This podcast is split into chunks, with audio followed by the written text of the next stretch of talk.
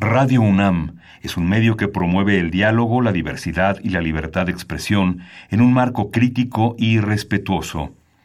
Los comentarios expresados a lo largo de su programación reflejan la opinión de quien los emite, mas no de la radiodifusora. Radio UNAM presenta Al compás de la letra. Al compás de la letra. Un programa conducido por María Ángeles Comezaña.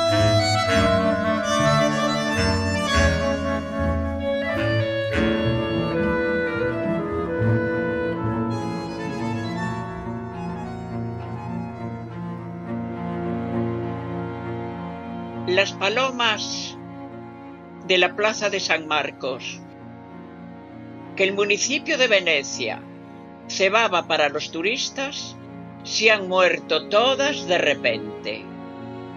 La paloma de Picasso, que yo guardaba como un tesoro en un viejo cartapacio, ha desaparecido. En el concilio ecuménico nadie sabe por dónde anda la paloma de la Anunciación y en el Vaticano están desolados, porque no aparece por ninguna parte la paloma del Espíritu Santo. Se dice que en el mundo hay una mortífera epidemia de palomas y el Consejo de la Paz no encuentra por ninguna parte una paloma.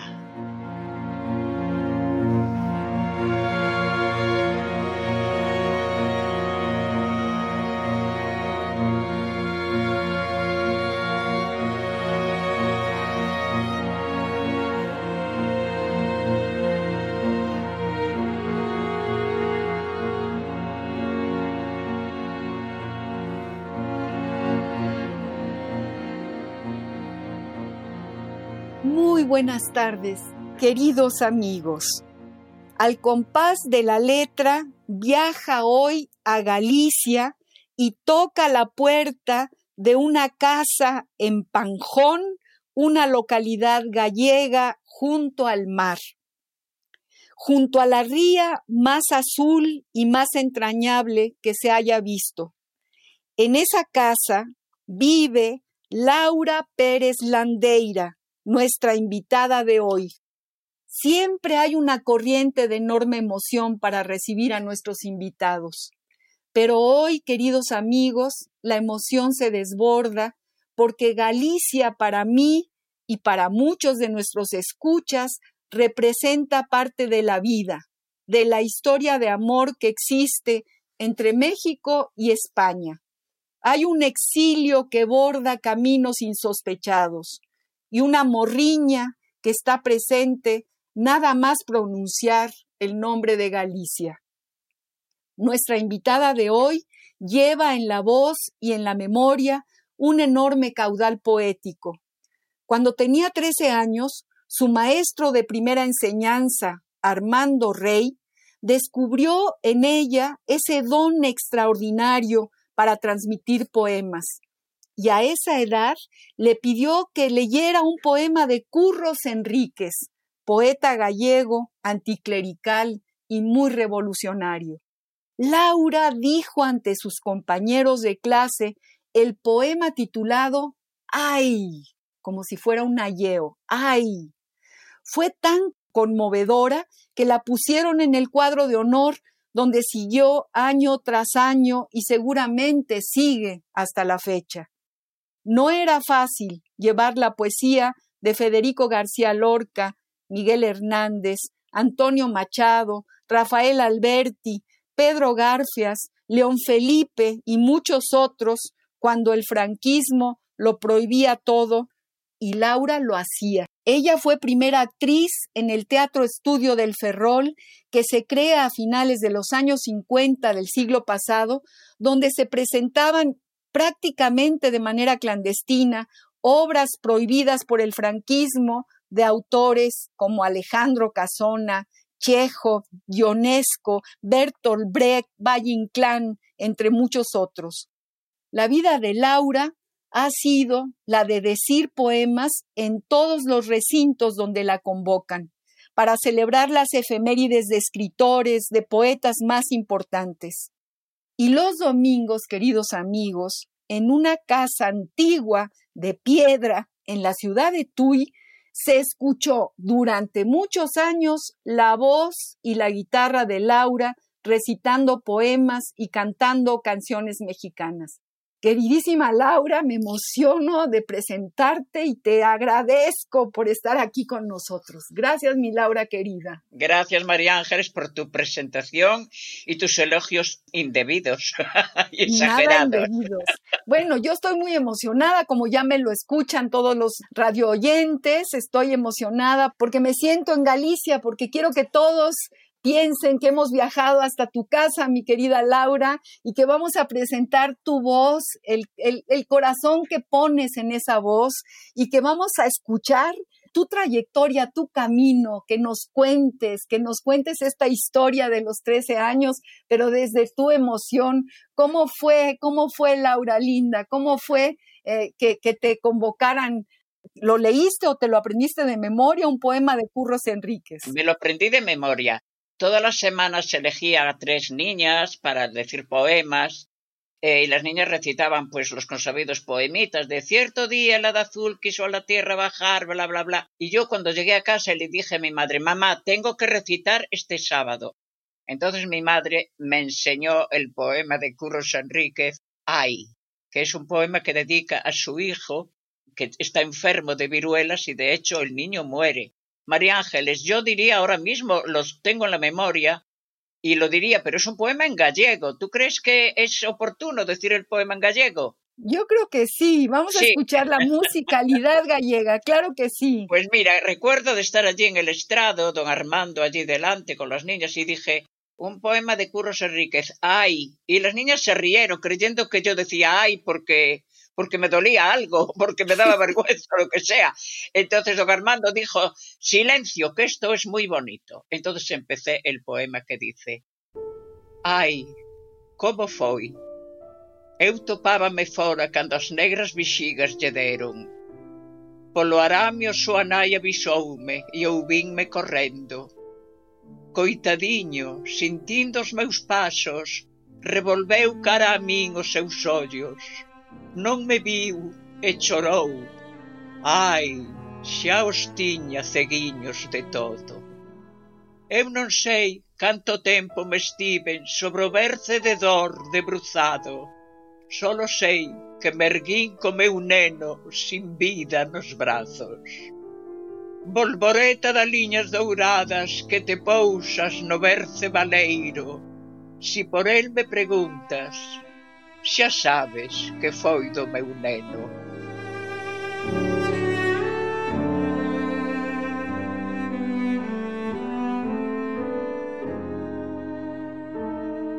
¡Ay, qué poema! ¡Qué triste poema, Laura querida! Impresionante, ¿verdad? El niño muere de viruela. ¿sí? Me, me, emociona pensarte en ese, en ese colegio con, con todos tus, ¿Era de puras mujeres, Laura, o había hombres? ¿O era, ¿O era mixto? Era mixto, pero eran dos colegios. Los chicos estaban en un colegio y las chicas en otro colegio. Cuando tú dijiste este poema... El poema eran las niñas, solamente niñas. Yo en mi centro de enseñanza en el femenino, sí, sí. y todas se pusieron a llorar. Sí, aplaudieron mucho. Entonces don Armando me dijo, repítelo. Y lo repetí. Qué cosa tan bonita. Me escriben allí en la libretilla 20 puntos y me subieron al cuadro de honor. Y allí estuve. A lo mejor aún sigue allí, no sé. Ya digo yo que sigue, seguro. Nadie llegó a los 20 puntos de honor que tuve yo. O sea que tú eras la, la, más honorable de todas las niñas de 13 años y luego de 14 y de 15 y de 16 hasta que terminaste la primera enseñanza, ¿no, Laura?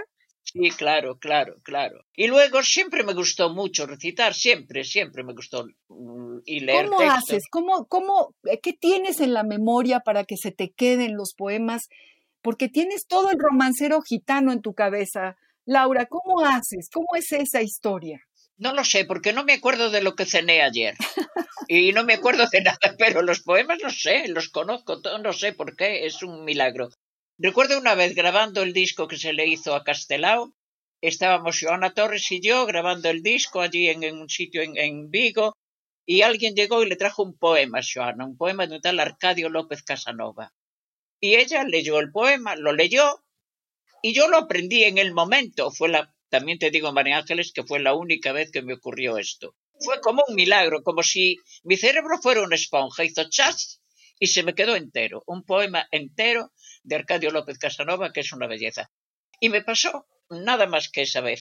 Y los poemas, pues los leo y, y los memorizo y se me quedan y, y debe ser que lo siento, porque un poema que no me gusta no lo recuerdo, la verdad. Claro, claro. Es más, a mí la, la palabra recitar no me gusta. A mí tampoco. ¿eh? Un poema se dice, un poema se siente y se dice. Claro. Y yo creo que tiene mucho que ver también Laura, dime tú si no me equivoco, la musicalidad, porque tú también e, e, eres, eres una enorme cantante y, tienes una guitarra y te acompañas. Y pienso que la música que llevas en la piel eh, es el vehículo importantísimo para que se te queden los poemas y su musicalidad. Pues puede ser, sí, yo no te digo que no. De todas formas, es un misterio, ¿eh? Esto de la poesía es un misterio. Tú me, me decías, Laura, que sobre todo tienes en tu cabeza el romancero gitano de García Lorca. Sí, tengo a García Lorca en la cabeza, sí. Y el llanto por Ignacio Sánchez Mejías, todo de García Lorca. ¿Por qué no nos dices alguno de los poemas del romancero? Sí, pues mira, ahí va uno, ala. Prendimiento de Antoñito el Camborio en el camino de Sevilla. Antonio Torres Heredia, hijo y nieto de Camborios, con una vara de mimbre va a Sevilla a ver los toros. Moreno de verde luna, anda despacio y garboso. Sus empavonados bucles le brillan entre los ojos. A la mitad del camino, cortó limones redondos y los fue tirando al agua hasta que la puso de oro. Y a la mitad del camino, bajo las ramas de un olmo, Guardia Civil caminera lo llevó codo con codo. El día se va despacio. La tarde colgada a un hombro dando una larga torera sobre el mar y los arroyos. Las aceitunas aguardan la noche de Capricornio y una corta brisa ecuestre baña los montes de plomo. Antonio Torres Heredia hijo y nieto de Camborios, viene sin vara de mimbre entre los cinco tricornios. Antonio, ¿quién eres tú? Si te llamaras Camborio, hubieras hecho una fuente de sangre con cinco chorros. Ni tú eres hijo de nadie, ni legítimo Camborio. Se acabaron los gitanos que iban por el monte solos están los viejos cuchillos tiritando bajo el polvo. A las nueve de la noche lo llevan al calabozo mientras los guardias civiles beben limonada todos. Y a las nueve de la noche le cierran el calabozo mientras el cielo reluce como la grupa de un potro.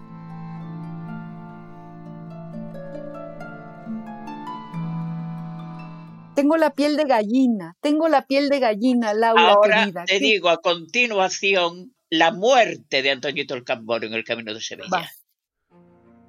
Voces de muerte sonaron cerca del Guadalquivir. Voces antiguas que cercan voz de clavel varonil. Les clavó sobre las botas mordiscos de jabalí en la lucha daba saltos jabonados de delfín. Bañó con sangre enemiga su corbata carmesí, pero eran cinco puñales y tuvo que sucumbir. Cuando las estrellas clavan rejones al agua gris, cuando los serales cantan verónicas de alelí, voces de muerte sonaron cerca del Guadalquivir. Antonio Torres Heredia, Camborio de Duracrín, Moreno de Verde Luna, voz de clavel varonil, ¿quién te ha quitado la vida cerca del Guadalquivir? Mis cuatro primos Heredia, hijos de Benamejí, Lo que en otros no envidiaban, ya lo envidiaban en mí. Zapatos color corinto, medallones de marfil y este cutis amasado con aceituna y jazmín. ¡Ay, Antoñito el Camborio, digno de una emperatriz! Acuérdate de la Virgen, porque te vas a morir. ¡Ay, Federico García! Llama a la Guardia Civil. Ya mi talle se ha quebrado como caña de maíz. Tres golpes de sangre tuvo y se murió de perfil. Viva moneda que nunca se volverá a repetir. Un ángel marchoso pone su cabeza en un cojín. Otros, de rumor cansado, encendieron un candil.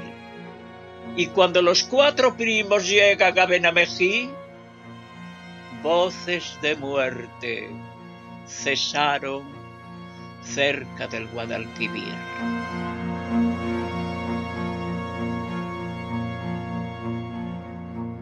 No, es algo tan extraordinario. Gracias, Laura, gracias, qué cosas nos tienes así como en vilo, en, en, tu voz, el alma que le pones, el ritmo con el que vas, vas llevándonos a este paisaje y a este dolor y a esta historia. ¡Ay, qué maravilla, qué maravilla! Eh, de todas formas, hay que, hay que destacar y llamar la atención que el Camborio es el único que llama Federico García a Federico García Lorca.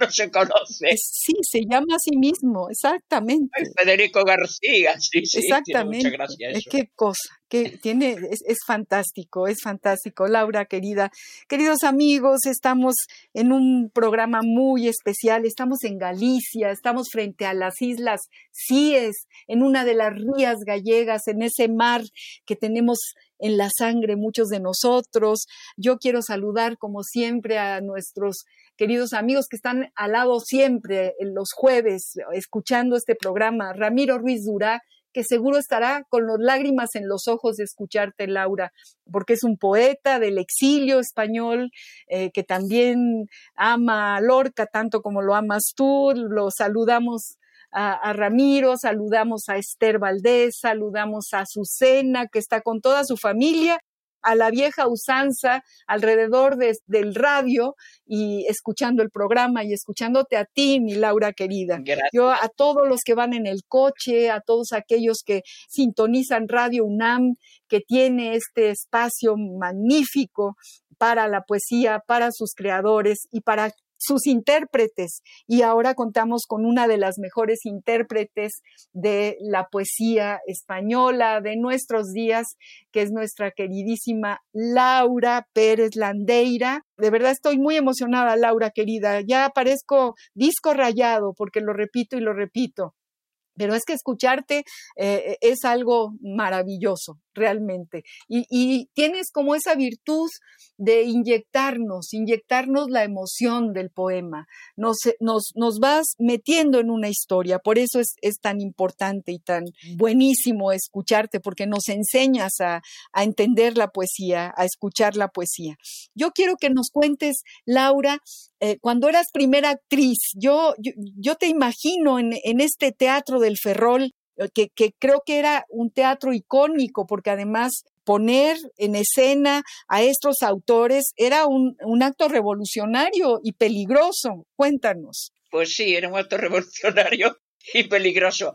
Pero fíjate, curiosamente, bueno, se hizo a Bertolt Brecht, a Ionesco, a, a Eugene O'Neill, a todos los grandes autores que no se veían, que no se oían ni se veían, por supuesto, los escenarios de España, pero um, fue precioso. Hicimos la, el viaje un largo día hacia la noche de Eugene O'Neill, que es una obra autobiográfica en cierto sentido, porque uno de los personajes es él, y la protagonista es una señora que es morfinómana por problemas de, de un mal parto, le inyectaron morfina y se habituó a la droga y entonces el viaje de un largo día hacia la noche es una obra perfecta porque empieza por la mañana y termina por la noche y se ve la decadencia del personaje, cómo va influyendo en ella el, drama de la morfina. Y él es, el autor, es uno de los hijos de la obra. Entonces, cuando muere, dice que no, o sea, que no se puede ni publicar la obra, ni por supuesto representarla hasta 25 años después de su muerte. Resulta que antes de que pasaron los 25 años, se pone en escena en Nueva York y se estrena en España porque lo estrena el Teatro Estudio de Ferrol, ¿eh? No es por nada. No, imagino. Nosotros estrenamos Eugene O'Neill en el Teatro Jofre de Ferrol y es una obra preciosísima y conmovedora, conmovedora. Hicimos un Anton Chekhov que hay que tener mucho valor para hacer Anton Chekhov porque Chekhov es un autor de directores más que de actores. En una obra de Chekhov no pasa nada, nada relevante, los diálogos son muy pueriles. Dice, por ejemplo, aquí hay humedad, así y tal. Y entonces cuando se estrenó Chekhov, cuando se estrenó La Gaviota, en San Petersburgo fue un fracaso total, porque se interpretaba como se hacía el teatro, con grandes aspavientos y tal, como se interpretaba Shakespeare y lo normal. Y fue un fracaso, porque como en escena no pasaba nada, pues era totalmente inadecuado hacer aspavientos ni grandes gritos hasta que el año siguiente un señor que se llama Stanislawski, que ahora ya lo conoce todo el mundo, coge la obra, la dirige, manda a la primera actriz tres meses al campo para que se imbuya de, se, llene de aburrimiento, le manda meditación y ayuno. Y entonces empiezan a hacer un teatro nuevo, lo que es hacer los personajes desde dentro, psicológicamente perfectos y tal, porque te digo que en la obra que, por ejemplo, el protagonista que se llama Costia, se pega un tiro, se suicida, y en ese momento cumbre de la obra, que es el suicidio del protagonista, en la escena está sucediendo una partida de cartas. O sea que es una obra dificilísima, como todas las de Chekhov, ¿eh? Es una obra de directores, más que de actores. Eh, interpretarlo, bueno, pues pero dirigir a Chekhov es dificilísimo. Y nosotros pues lo hicimos, sí señor, hicimos un, una gaviota divina. Yo me acuerdo que mi personaje se llamaba Irina Arkadina Nikolayevna y metí, me dio la gana de decir un día que enganche la troika, porque me pareció que era muy bonito lo de que enganche la troika. Me encantó, me encantó hacer dime. Laura, querida, ¿eran un grupo de jóvenes? ¿Eran una compañía? Éramos un grupo de amigos, éramos un grupo de amigos sí, de amigos que, decidieron por el teatro. Sí, que nos gustaba leer, que nos gustaba tal. Lo primero que se hizo fue una lectura en la radio, precisamente. Estamos hablando de los años 50 del siglo pasado, sí, sí, ¿cierto? Sí, 58. Sí, tú eres una jovencita. Yo era joven y guapísima, porque ahora estuve viendo el álbum de teatro y dije yo, caray, qué guapa era yo. Sigues, sigues de, sigues de guapa. no digas, no lo digas en pasado, Laura. Qué maravilla escucharte, Laura, qué maravilla pensar qué valentía además de, estos jóvenes que... Sí, bueno, te diré una cosa. Bueno, tenía que pasar todas las obras se presentaban, tenía que pasar la criba del, del, cura, del no sé qué, del gobierno civil, del gobierno militar, todo eso. Luego venía el, el censor y nos tachaba cosas y tal, en fin. Pero cuando tuvimos un problema serio, verdaderamente serio, fue a raíz de un recital de García Lorca. No me digas. Sí, te lo digo. ¿En dónde? Pues ahí mismo en Ferrol. Allí en Ferrol, sí, sí, sí. Yo me acuerdo que salí de la ducha, me llama por teléfono Laura, que mira, que estuvo la Guardia Civil en el año. ¿Qué dice? Que a lo mejor tenemos que ir a declarar al cuartelillo de la Guardia Civil, pero ¿qué pasa? Qué barbaridad.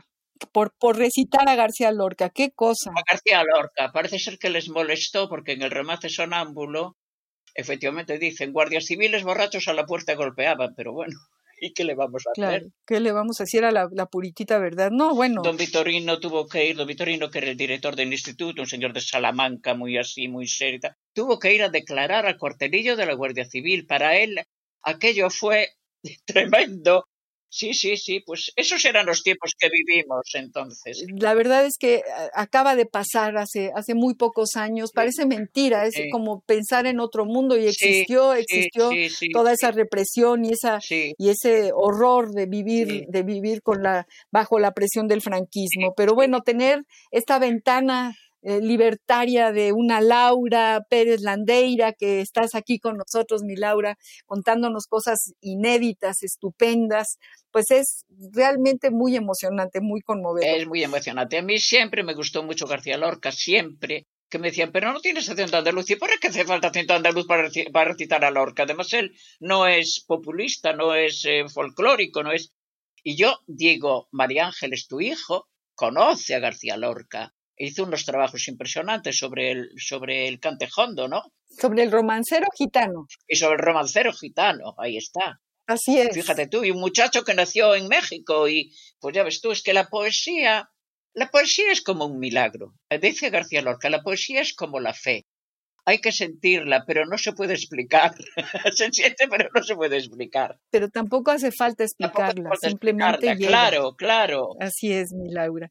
Queridos amigos, estamos charlando, estamos platicando con nuestra invitada. Es un honor tener a Laura Pérez Landeira, esta intérprete estupenda, esta enamorada de la poesía, promotora de la poesía. Vamos a pasar a, nuestra ruta de la palabra, como lo hacemos todos los jueves con quien viene invitado al compás de la letra. Mi Laura querida eh, pensó en dos palabras. Primero, una que, es en gallego y que suena muy bonito y que es la borboreta. La borboreta eh, significa mariposa, ¿verdad, Laura? Sí, sí, sí. Borboreta es mariposa. Y dijo Laura, habíamos quedado de borboreta, pero luego también pensamos en el amanecer. Entonces, bueno, eh, vamos, a, vamos a escuchar qué dice el diccionario del español de México, de, este, de esta institución mexicana, el Colegio de México, sobre esta palabra y luego hablamos de tus amaneceres, mi querida Laura. La ruta de la palabra.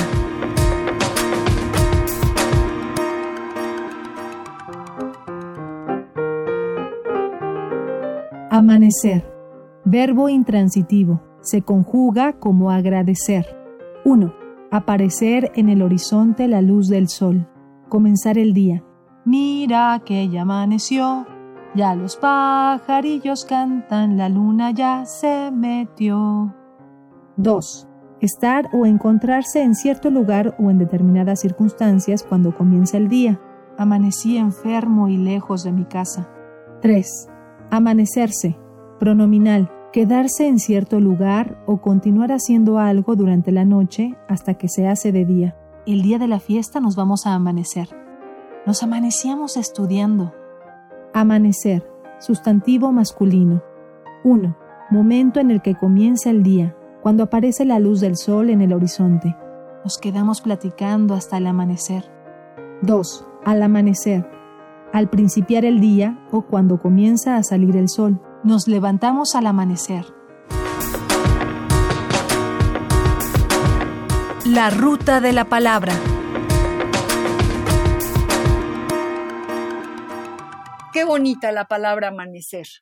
Qué bueno que la elegiste. ¿Qué te parece lo que nos dice este diccionario, Laura? Pues estoy completamente de acuerdo en lo que dice el diccionario, efectivamente. También está en la música, por ejemplo, Chabela canta Amanecí otra vez entre tus brazos y desperté llorando de alegría.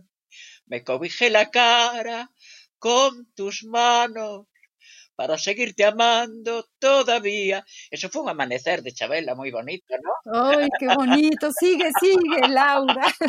Bueno, a mí también me amaneció el día muchas veces cuando vienen amigos aquí a casa a cenar y tal, y efectivamente amanecemos todavía con los cantos y las risas y las bromas y eso, amanecer. ¿Cuándo aprendiste a tocar la guitarra, Laura? Bueno, tengo que aclarar que yo no sé tocar la guitarra, acompaño algunas cosas en, en los acordes y tal, pero no soy, no sé tocar. Tocar la guitarra es diferente, es muy difícil y una cosa que, que cuesta mucho trabajo aprender. Yo acompaño, me acompaño a mí, porque conozco mi voz, entonces eh, eh, el tono de la mayor, los acordes y ya está. Pero, pero no sé tocar la guitarra, yo no, en fin. Pero bueno, para lo que hago yo, me llega muy bien, en fin. Uy, que si te llega y nos llega a todos eh, oír tu voz tocando, acompañándote con esa, con esa maravillosa guitarra que tienes y cantando además muchas canciones mexicanas, porque te encanta Chabela Vargas, te encanta México. Cuéntanos, Laura. Bueno, te cuento que yo, por ejemplo, en la casa de y que tú nombraste con Chonchiña, cantábamos, por ejemplo, aquello de me cansé de rogarle, me cansé de decirle que yo sin ella de pena muero. Ya no quiso escucharme. Si sus labios se abrieron, fue para decirme ya no te quiero. Yo sentí que mi vida se perdía en un abismo profundo y negro como mi suerte. Quise hallar el olvido al estilo Jalisco, pero aquellos mariachis y aquel tequila me hicieron llorar. ¿Qué te parece? Que me haces llorar, caramba, me haces llorar.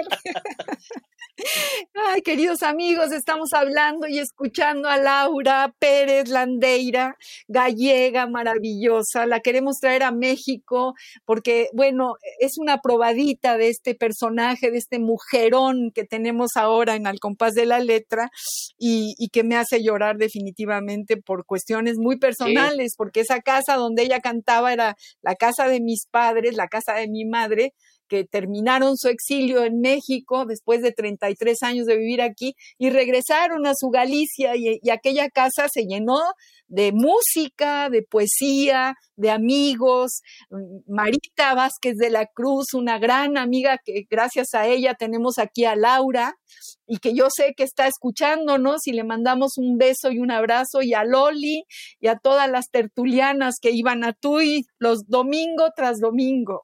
Y, bueno, quiero contarles que Loli, que tiene la virtud de la cocina, llevaba los manjares más deliciosos esos domingos y, todos comíamos y nos llenábamos de, alegría, de emoción, de canciones y de poesía. Y bueno, esto es, es algo muy personal, pero no quiero dejar de decirlo y, de agradecértelo, Laura querida, qué cosa tan maravillosa.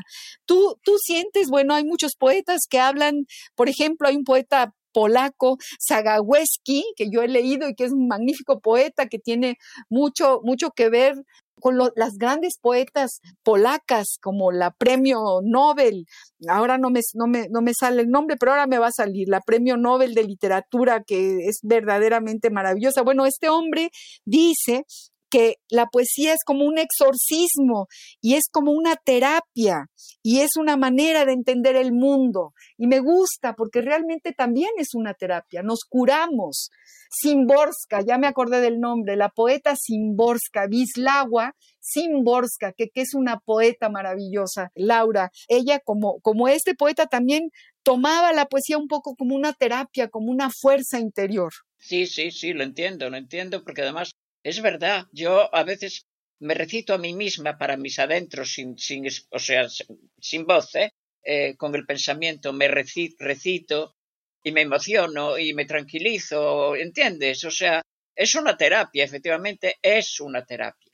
Y la literatura, la literatura es una, es, con la música es lo mejor que puede haber, ¿o no? Es totalmente de acuerdo, totalmente. Yo tenía, yo tenía una opinión y el profesor Alonso Montero me dijo que no, que estaba equivocada. Tú conoces a Alonso Montero, el profesor Jesús Alonso Montero. Le mandamos un abrazo, a Alonso Montero, Jesús Alonso Montero. Pues yo tenía la, la, opinión, porque lo leí por alguna parte, que una, un poema, un poema escrito es nada más y nada menos que una partitura. Y después llega la voz que lo interpreta. Porque, por ejemplo, mira, te voy a decir un, un ejemplo clarísimo. Del llanto por Ignacio Sánchez Mejías, La acogida y la muerte. Es un poema que lo lees y es, perdona la expresión, un coñazo, porque es a las cinco de la tarde, eran las cinco en punto de la tarde, un niño trajo la blanca sábana a las cinco de la tarde y una puerta de cal ya prevenida a las cinco de la tarde. Los demás eran muerte y solo muerte a las cinco de la tarde. Y todo es así a las cinco de la tarde. Pero en esto llega la voz que lo interpreta, o sea, el piano, el violín, el cello, la voz que interpreta un poema y dice a las cinco de la tarde. Eran las cinco en punto de la tarde. Un niño trajo la blanca sábana a las cinco de la tarde y una espuerta de cal ya prevenida a las cinco de la tarde. Lo demás era muerte, y solo muerte a las cinco de la tarde. El viento se llevó los algodones a las cinco de la tarde y el óxido sembró cristal y níquel a las cinco de la tarde. Ya luchan la paloma y el leopardo a las cinco de la tarde y un muslo con un asta desolada a las cinco de la tarde. Comenzaron los sones del bordón a las cinco de la tarde, las campanas de arsénico y el humo a las cinco de la tarde. En las esquinas, grupos de silencio a las cinco de la tarde. Y el toro solo, corazón arriba a las cinco de la tarde, cuando el sudor de nieve fue llegando a las cinco de la tarde, cuando la plaza se cubrió de yodo a las cinco de la tarde, la muerte puso huevos en la herida a las cinco de la tarde. A las cinco de la tarde. A las cinco en punto de la tarde. Un ataúd con ruedas es la cama a las cinco de la tarde. Huesos y flautas suenan en su oído a las cinco de la tarde. El toro ya mugía por su frente a las cinco de la tarde. A lo lejos ya viene la gangrena a las cinco de la tarde. Tromba de lirio por los verdes ingles a las cinco de la tarde. Las heridas quemaban como soles a las cinco de la tarde. Y el gentío rompía las ventanas a las cinco de la tarde. ¡Ay, qué terribles cinco de la tarde! Eran las cinco en todos los relojes eran las cinco, en sombra de la tarde. Uy, Laura, qué cosa acabas de decir. Esto es de El llanto por Ignacio Sánchez Mejías. Este torero amigo de, de los poetas de la generación del 27, que era escritor además él, ¿eh? Ah, sí. Sí, sí, era escritor. y creo que era un, según decía Federico García Lorca, un magnífico escritor, había hecho incluso obras de teatro, también había escrito obras de teatro, sí, sí. Yo creo que es el, único torero ilustrado que hubo, no conozco de ningún otro que... No, no, no, qué barbaridad, qué, qué, qué, qué increíble, y a mí me parece, también me parece mentira, pero qué voz la tuya y qué manera de...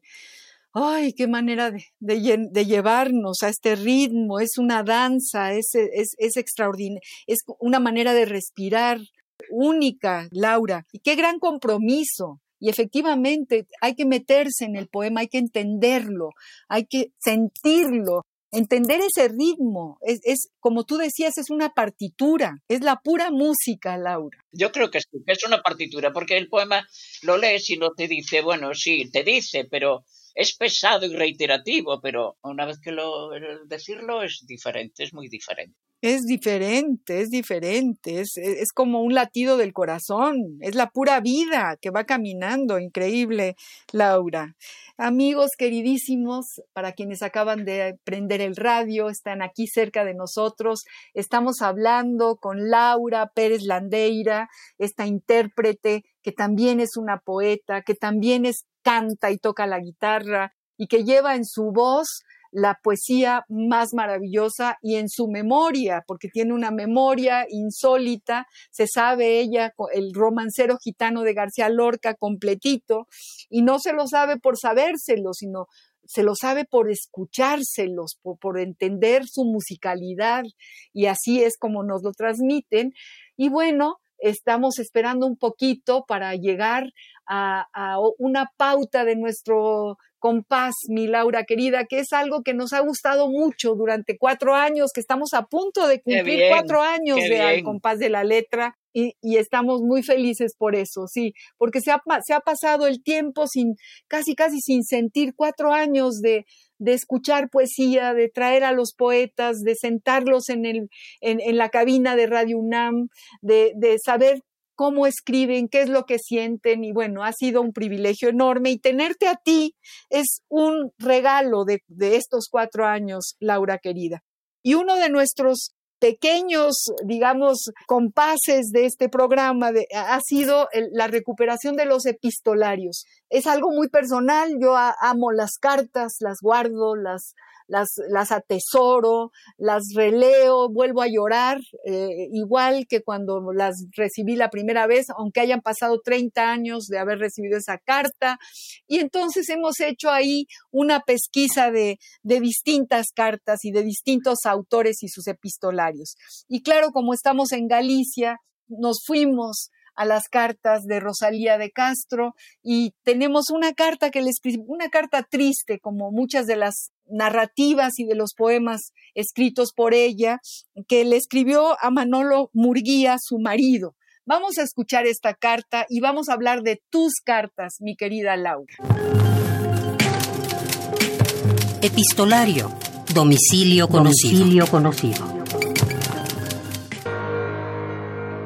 Carta manuscrita con firma autógrafa de Rosalía de Castro a su esposo Manolo Murguía. Tomado de todas las cartas con Manuel Murguía. Rosalía de Castro a Coruña. Mi querido Manolo, acabo de recibir el parte que me alegró el corazón. Son las once y media de la mañana y ya empezaba a estar impaciente, pues desde ayer viernes que le esperaba Ahora, como esto no me satisface bastante, estoy deseando recibir la tuya para saber las particularidades del viaje y qué aposento has encontrado ahí. Como aquí hace ahora muy buen tiempo, estoy imaginando el sol de Madrid y a ti paseando por todos aquellos lugares de que yo me hallo tan lejos. Te confieso que paso momentos bastante tristes, aun cuando los hermosos días que está haciendo parece que me dejan respirar algo más libremente. Ayer fui a paseo con Peregrina, con Pañel y con Tomás, y entramos en San Lorenzo. Excuso decirte cuánto me acordaría de ti. Vi aquel patio plantado de bojes con aquella fuente profunda y aquella virgen de piedra, todo lo cual me ha dejado encantada. ¡Qué silencio tan inmenso! ¿Y tú nunca has querido llevarme allí? de buena gana hubiera pagado una habitación en San Lorenzo para poder escribir en aquel claustro romana. Es imposible que no saliese una cosa buena. En el claustro de Conjo no se retrata un olvido tan completo como en el de San Lorenzo. No parece que han pasado por aquel convento 30 años de olvido, sino 30 siglos. Hoy hace un día tan hermoso como el de ayer y Tomás y Peregrina y yo cogeremos de nuevo por el camino de Noya. Voy a estar muy triste. Cuando tú te vas parece que me llevas la salud, pues vuelvo a hallarme sin apetencia y hago malísimas digestiones. Si sigo así voy a enflaquecer, pero ya pasará. Te remito esta carta para que la contestes de palabra. Recibe mi corazón. Rosalía la niña buena.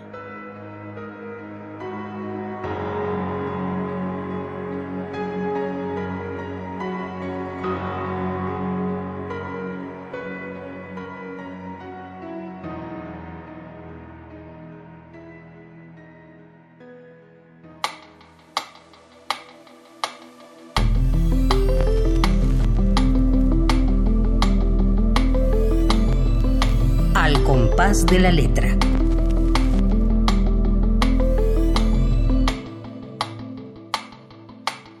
¿Cómo ves, mi Laura querida, tu Rosalía de Castro?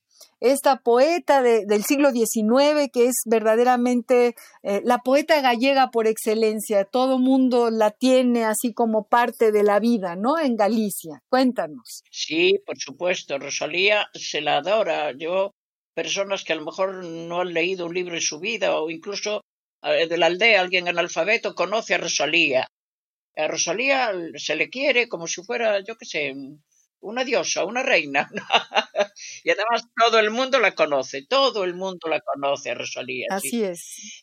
Así es. Esta carta que me has leído me deja bastante sorprendida porque es una carta muy íntima, muy bonita. Yo no, no, no pensé que fuera tan tierna, con, no sé, hay una imagen de Rosalía siempre como amargada, triste, Es una carta triste, pero muy dulce, ¿no? Sí, sí, sí. Está tomada de un libro que se llama Todas las cartas con Manuel Murguía, Rosalía de Castro. Y, sí, sí es una, una, una carta muy dulce, muy triste. Ya estaba enferma, ella murió con cáncer, me parece, ¿verdad? Sí, joven, pero, pero bueno, nos da un, pretexto, eh, primero recordar a esta maravillosa poeta y escritora gallega, y hablar de nuestras cartas. Tú, alguna vez supongo que esperaste al cartero, ¿verdad, mi Laura querida? Ay, sí, sí, sí, sí, esperábamos al cartero. Me asomaba a la ventana para ver cuándo llegaba el cartero y además él hacía así una seña como diciendo sí. Ya bajaba corriendo a buscar la carta de aquel, aquel chico que me escribía, ¿no? Y, pero ahora no, eso se acabó porque ahora los muchachos y las chicas se, se conectan por internet y estas tonterías modernas. Pero esperar al cartero. Así es. Era una aventura mm, y una emoción, la verdad, impresionante. Sí, sí, yo me acuerdo de eso. Impresionante. Imagínate a mí lo que me, lo que me, me sucedía cuando que tardaban 20 días las cartas de, de España a México. ¿Sabes? 20 días o 25 días, entonces era una larga espera en que ya sabíamos que venía una carta, pero había que esperarla.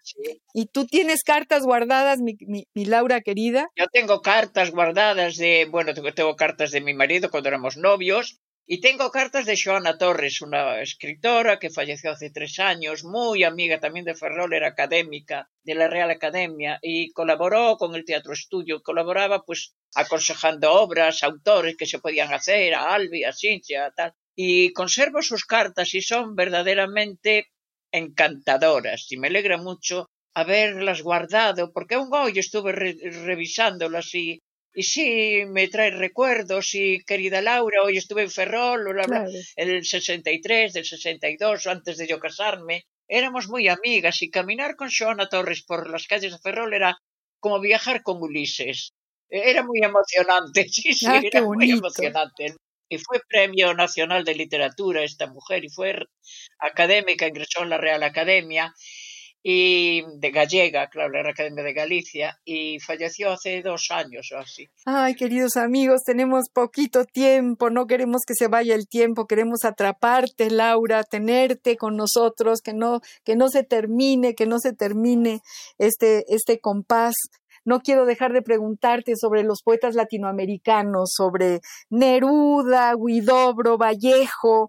Eh, ¿Te quedan en la memoria poemas de estos grandes poetas? Borges, ¿de cuáles, de cuáles bebes, mi querida Laura. Mario Benedetti, Mario Benedetti, me encanta Mario, Benedetti, Claro. Y por supuesto Neruda y por supuesto eh, todos los poetas y los escritores latinoamericanos tenemos una suerte enorme. Yo pienso, si tuviéramos que leer traducido Cien años de soledad sería horrible, ¿no? Sí, totalmente, nada, no, no entenderíamos nada. Claro, sería horrible. Además, ¿cómo se puede traducir Macondo y eso? Es imposible de traducir. Entonces, es, es maravilloso porque cuando coges el libro y lees, muchos años más tarde, frente al pelotón de fusilamiento, el coronel Aureliano Buendía habría de recordar la tarde ya remota en que su padre lo llevó a conocer el hielo. Y es una maravilla. Y te diré que en estos días de pandemia que estuvimos, estuve leyendo así como tres veces una novela de García Márquez que se titula La, la, mala hora, que ya la había leído, pues la terminé y la volví a leer. Y la volví a terminar y la volví a leer. Me decía mi hija, ¿pero por qué lees siempre eso? Bueno, ¿y por qué se oye la música también repetidas veces, no?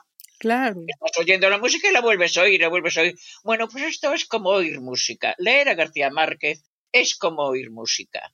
Y no te digo nada de Cortázar y no te digo nada de, de todos los escritores hispanoamericanos que son una maravilla. Un día le, le, oí a Alejo Carpentier en una, en una entrevista que le hacían al cubano Alejo Carpentier. Decían, el realismo mágico en la América Latina no es una invención de los, de los escritores, es que el realismo mágico es América Latina. Claro. Vive ahí, es ahí. Entonces ellos lo plasman, es el realismo mágico. Pero fíjate qué cosa, Laura, que alguna vez García Márquez dijo que el realismo mágico lo había conocido en Galicia. Con Álvaro Cunqueiro, a lo mejor. Pues yo no sé si con Álvaro Cunqueiro o con, o con las historias gallegas que, que, se sabe muy bien eh, el, el, hermano de Marita y que, y que bueno, Ángel Luis Vázquez de la Cruz conoce muy bien el realismo mágico de, Galicia. Y bueno, por supuesto también nuestro querido poeta también. Y, oh, mi, memoria hoy me falla y no me gusta que me falle. Fíjate, tú me tienes tú que, dar un poco de tu memoria. No son lapsos que se tienen así de vez en Los cuando. Los lapsos estos no me gustan, además no se debe tener lapsos en radio, pero pido perdón a todos los radioescuchas, pido perdón con todo mi corazón y mi cariño. Pero bueno, el realismo mágico en Galicia realmente va por la calle, va por el río, va por el río Miño, e, es un vaso comunicante, las historias gallegas son fantásticas. Oye, dime una cosa, Laura, ¿algún poema de algún poeta latinoamericano que, que, que en este momento tengas ahí cerca de tu memoria? Latinoamericano. Neruda, ¿Dónde estará la Guillermina cuando mi hermana la invitó y yo salí a abrirle la puerta? Entró el sol, entraron estrellas, entraron dos trenzas de trigo y unos ojos interminables. Qué bonito. Algo de, Neruda. No, de Neruda no me acuerdo nada porque es, por ejemplo, yo que sé, cuando me gustas cuando calla porque estás como ausente, pero no lo entero.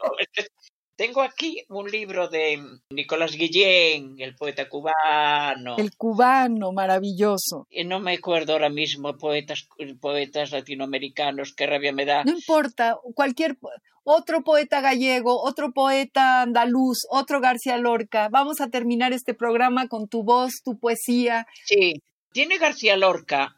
El último poema de Poeta de Nueva York es un poema que porque él está en Nueva York, en donde sufre bastante con la vida de los negros en América y tal, y se marcha para Cuba, para La Habana, y allí vive en la casa de, Dulce, de la familia Loinaz, de Dulce María Loinaz, y escribe un poema, allí es feliz porque está el colorido, la luz De, de, de La Habana, y escribe un poema que se titula El poeta llega a La Habana y se subtitula Son de negros en Cuba. No sé si tú lo conoces. No lo conozco, no, lé, léenoslo. El poema, cuando lo estás leyendo en el libro, sin darte cuenta te estás moviendo, te estás moviendo, porque el poema tiene ritmo. Claro. Hay que explicar unas cuantas cosas. Por ejemplo, las maracas, en la cabeza de Fonseca es el, el tabaco ya eh, elaborado, el arpa de troncos vivos o los, el viento soplando por las, por las plantaciones del azúcar, la gota de madera es la gota de los árboles del caucho. Bueno, eh, aquí está todo el color, todo el sabor y todo el olor de Cuba y como final hay un homenaje a la letra inicial del país. Ahí empieza.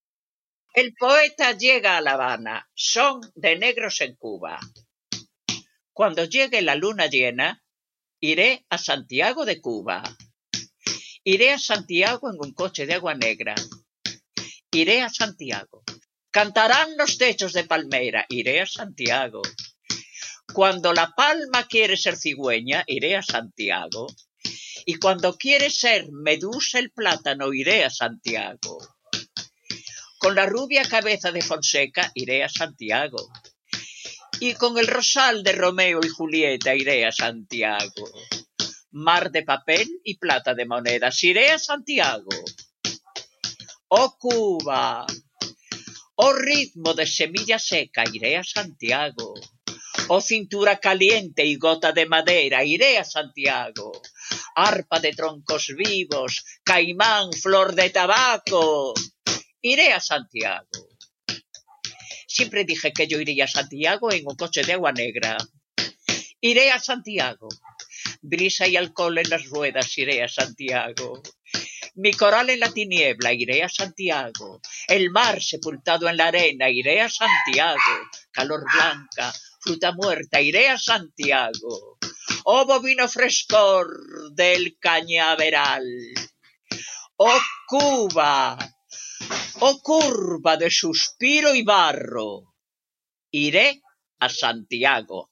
Bravo, bravísimo, Laura. ¡Ay! Nos, nos, pusiste a bailar.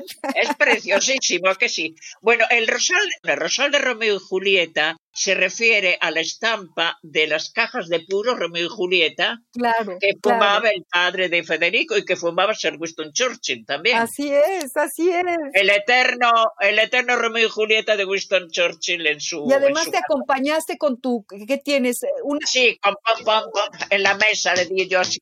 Ah, en la mesa o yo pensé que era un abanico que estabas tocando en la mesa. Con la mano, con la mano. Con la mano, fantástico. Laura querida. Mira, espera un momento, María Ángeles perdona que te interrumpa. Dime, yo creo, yo creo que Federico llegó a ir a Santiago, no estoy segura, pero yo supongo que sí, a Santiago de Cuba habrá ido. Donde sí estuvo seguro fue aquí, en Santiago de Galicia. Claro. Ya sabes que Federico escribió seis poemas gallegos. Entonces, ya lo sé, ya lo sé. A decir, el brevísimo poema de Choven Santiago, meu doce amor. Camelia branca do ar brila entebrecida ao sol. Choven Santiago na noite escura. Ervas de prata e de sono cobren a valeira lúa. Olla choiva pola rúa, laio de pedra e cristal. Olla no vento esvaído soma e cinza do teu mar. Soma e cinza do teu mar. Santiago lonxe do sol. Augas de mañán antergas treman no meu corazón.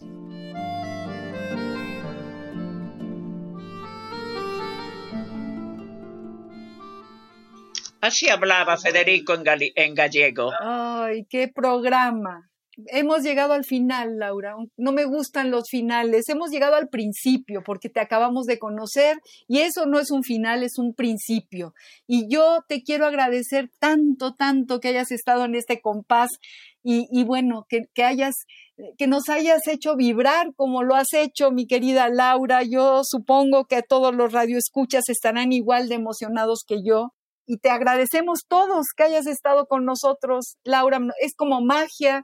Eh, nuestra productora Ivonne Gallardo hace posible en esta plataforma unir a dos continentes, unir, como yo decía al principio, es una historia de amor entre, entre España y México, entre México y Galicia, y, y tú eres ese vínculo y yo te agradezco muchísimo nuevamente. Gracias. María Ángeles, quiero mandar un abrazo fraternal y todo mi cariño a todos los oyentes de este programa, a todos los que son españoles y no son españoles, a todos, a todos mi abrazo fraternal desde España, desde este pequeño rincón de la ría de Bayona, en Pansión Migrante. Os mando un beso, María Ángeles, gracias por llamarme y encantada de participar en vuestro programa. Muchísimas gracias a ti, mi Laura querida. Esto ha sido un privilegio. Queridos amigos, yo soy María Ángeles Comezaña. Les agradezco a todos haber estado con nosotros. Le agradezco a Ivonne Gallardo la producción del programa. Le agradezco a Radio UNAM este espacio luminoso en que podemos realmente ponernos en contacto con gente como Laura Pérez Landeira, esta mujer que nos ha llevado a Lorca, que nos ha hecho reír, que nos ha hecho bailar. Muchas gracias a todos y muy buenas tardes y hasta el próximo jueves al compás de la letra. Radio UNAM presentó Al compás de la letra. Al compás de la letra. Un programa conducido por María Ángeles Comezaña.